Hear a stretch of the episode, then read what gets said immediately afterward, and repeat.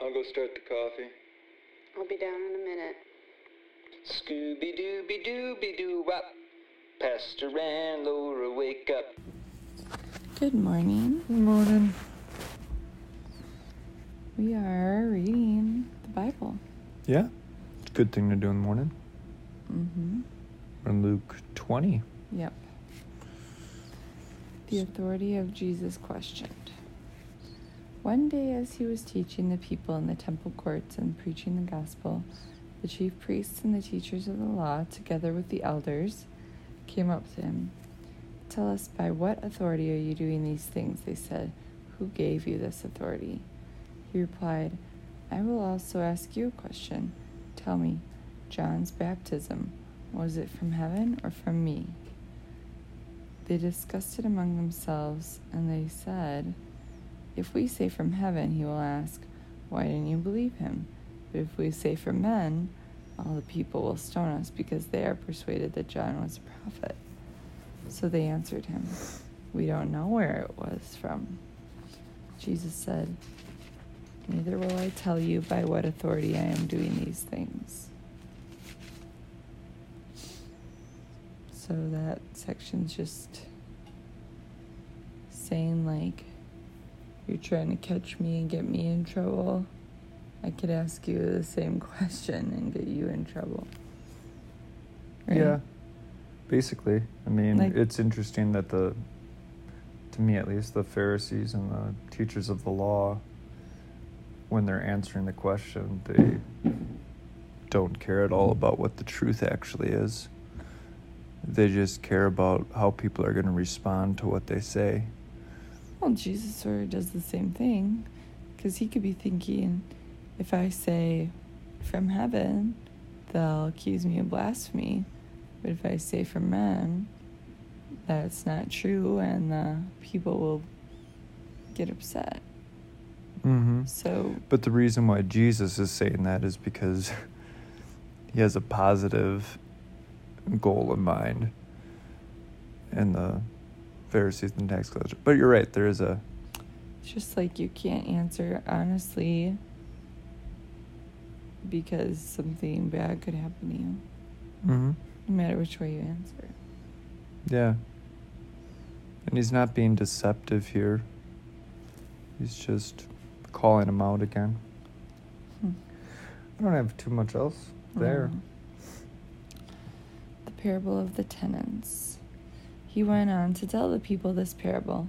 A man planted a vineyard, rented in some far- or rented it to some farmers and went away for a long time. At harvest time he sent a servant to the tenants so they would give him some of the fruit of the vineyard. But the tenants beat him and sent him away empty-handed. He sent another servant, but that one they also beat and treated shamefully and sent away empty handed. He sent still a third, and they wounded him and threw him out. Then the owner of the vineyard said, What shall I do? I will send my son, whom I love. Perhaps they will respect him. But when the tenants saw him, they talked the matter over. This is the heir, they said. Let's kill him. The inheritance will be ours. So they threw him out of the vineyard and killed him. What will the owner of the vineyard do to the do to them? He will come and kill those tenants and give the vineyard to others. When the people heard this, they said, May this never be. Jesus looked directly at them and asked, Then what is the meaning of that which is written? The stone the builders rejected has become the capstone. Everyone who falls on that stone will be broken to pieces, but he on whom it falls will be crushed. The teachers of the law and the chief priests looked for a way to arrest him immediately, because they knew he had spoken a parable against them, but they were afraid of the people. Any thoughts? Mm, No, not. I mean, it's again calling them out. The parable is, I mean, about the prophets being sent and that, and Jesus being sent. Yeah. There's a, I think they got this parable because there's a really strong reference to Israel being God's vineyard uh, and the watchtower in Isaiah Yeah. and taking care of it. So mm, that's something that they would have referred to themselves as. But otherwise, I mean, this is maybe it's because we go over these things a lot. This is something that comes up, Maybe. I think, every year almost during Lenten uh, piece So, do you have any thoughts or questions on it? Mm, is this happening during Holy Week? Yeah, because Palm Sunday has already happened. Know, just that they were looking for a way to arrest him Mhm. there for the people. So, okay, let's keep going. Keeping a close watch on him, they sent spies who pretended to be honest. They hoped to catch Jesus in something he said so that he might they might hand him over to the power and authority of the governor. So the spies questioned him. Teacher, we know that you speak and teach what is right, and that you do not show partiality, but teach the way God is in of God in accordance with the truth. Is it right for us to pay taxes to Caesar or not? He saw through their duplicity and said to them, Show me a denarius, whose portrait and inscription are on it. Caesar's, they replied. He said to them, Then give to Caesar what is Caesar's, and to God what is God's. They were unable to trap him in what in what he had said there in public. And astonished by his answer, they became silent.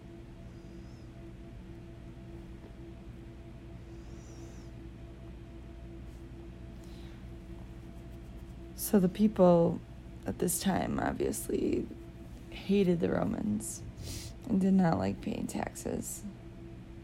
So the Pharisees were hoping that Jesus would say, like, side with the people and say, no, you don't have to pay taxes. Yeah, and then they could be upset at Caesar, or they could tell Caesar that he was in trouble. And if Jesus said they should pay taxes, then they could get him in trouble with the Jewish people. Yeah. And it's a. I think I forgot that these. That sentence that they were spies, Hmm. people that were masquerading as disciples of Jesus rather than just the Pharisees being in their robes and challenging them.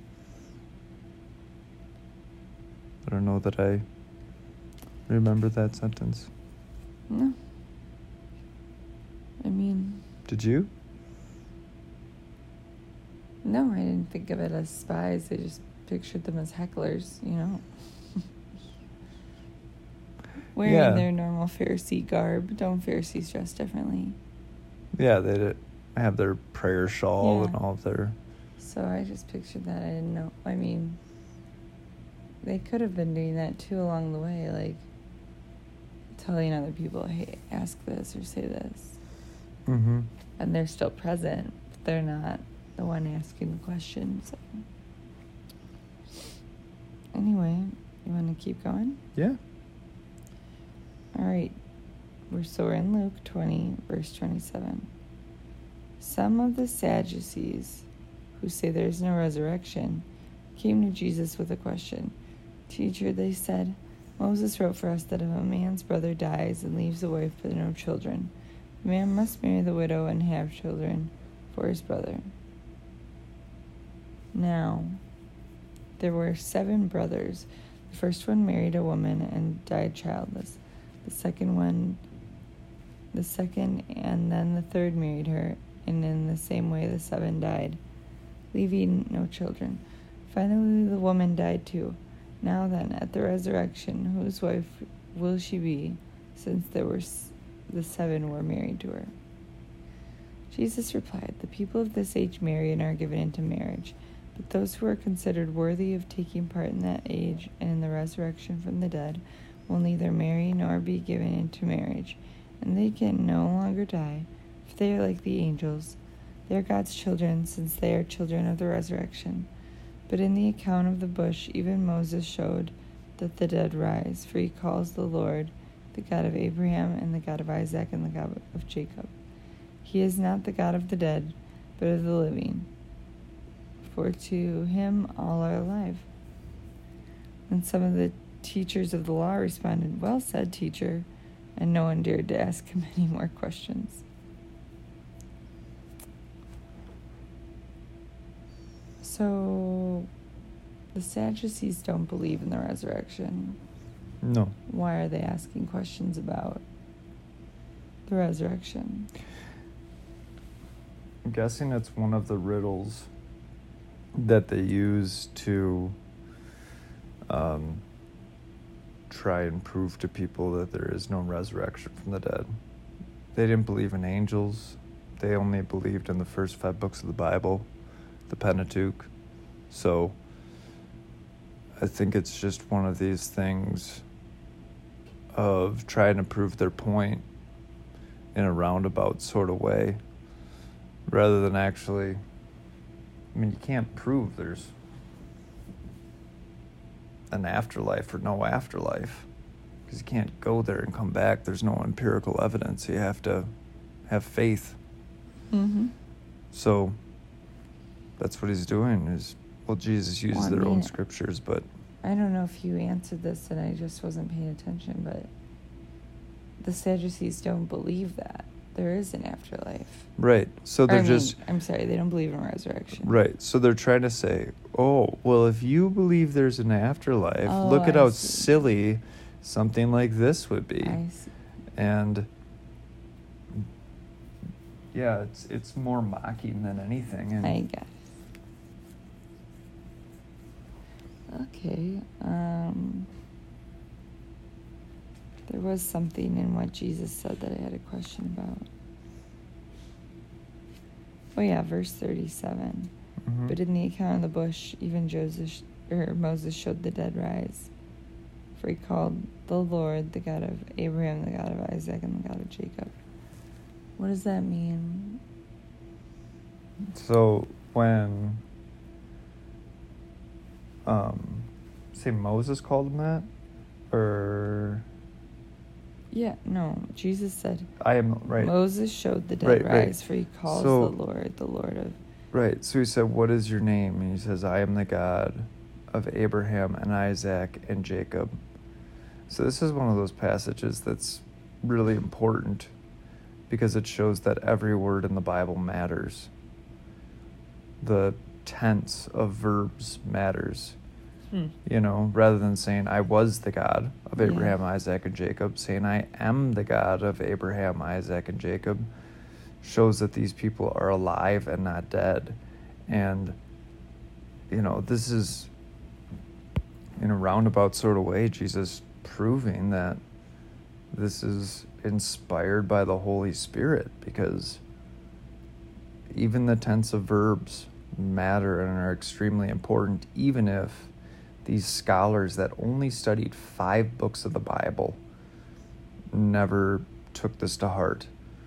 Um, because they said, "Oh, well, I'm gonna, I have my own bias about what God should say, and therefore, I'm gonna discount this or do some grammatical gymnastics to get around it." Hmm. So then, when it says the teachers of the law said, "Well said, teacher," they're happy that Jesus is kind of shutting down the Pharisees or the Sadducees. Yeah, because there's, I mean, there's the Pharisees, there's the Sadducees. The teachers of the law could be in either one of those, but they're still in the positions of power. And while they're against Jesus, I mean, they figure, okay, Jesus is just one guy. We're going to figure out a way to take him out. But there's still going to be this uh, divide between who's right between the Pharisees and the Sadducees, who in the Jewish camp. And I think they're afraid of Jesus, but at this point, they really don't think that he's going to have longevity to start a revolution that's going to completely change their religion. They just think he's, I mean, at worst, another prophet, and they've gotten rid of a lot of prophets throughout the years. So, yeah, it's a the enemy of my enemy is my friend type thing. Mm-hmm. All right. Last section in this chapter. This one's Okay. going by. All right, verse 41. Then Jesus said to them, How is it that they say the Christ is the son of David?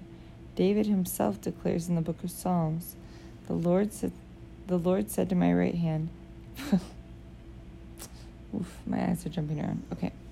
In the book of Psalms, the Lord said to my Lord, Sit at my right hand until I make your enemies a footstool for your feet. David calls him Lord. How then can he be his son? While all the people were listening, Jesus said to his disciples, Beware of the teachers of the law. They love to walk around in flowing robes and love to be greeted in the marketplace and have the most important seats in the synagogues and in the places of honor at baptisms.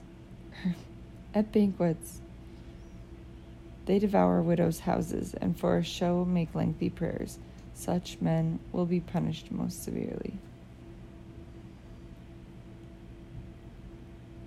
So, the first part Mm-hmm. how is it they say the Christ, the Messiah, is the son of David? And then the quote is